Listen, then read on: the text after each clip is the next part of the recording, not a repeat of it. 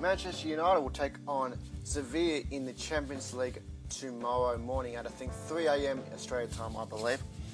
Very, very important match. The aggregate score is still 0-0. David De Gea was the match winner in the last, um, in the first leg, I should say. But this second one is going to be very interesting for two main reasons. If you didn't catch it, the Liverpool Manchester game, which was there was a lot of expectation, and Manchester did deliver for once um, under the Jose Mourinho uh, regime. But this is the thing against Sevilla in Spain, we struggled. There were a lot of um, sideward, passing. We didn't get into the box. We struggled offensively, which we've done all year long, and now we're going at home again. So, if we play the way we did in the first game against Liverpool, the last game, it's going to be very interesting because I'm not sure if we can play that game style again. Um, it will all again depend on Paul Pogba's fitness.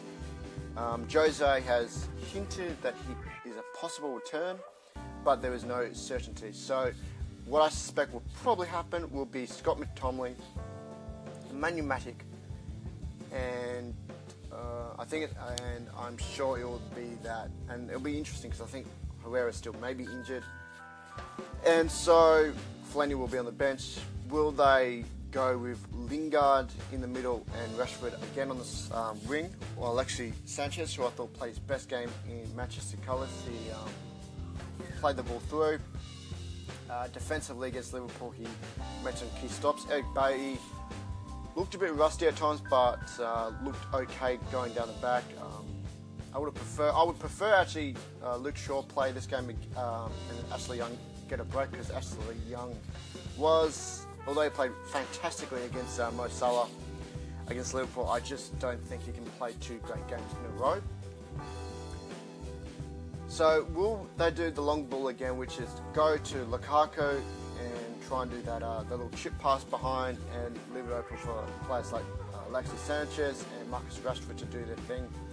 Anthony Martial, I believe, is still injured, which is a big blow for Manchester, the creative French playmaker. But Alexi is slowly, slowly getting into the um, swing of things.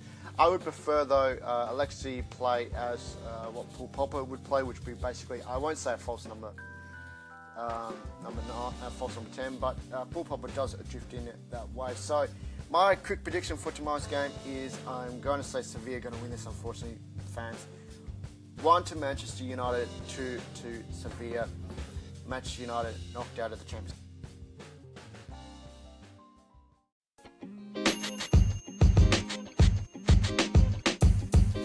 podcast you just heard was recorded with Anchor. If you want to make your own, download the Android or iOS app completely free from anchor.fm slash podcast. That's anchor.fm slash podcast.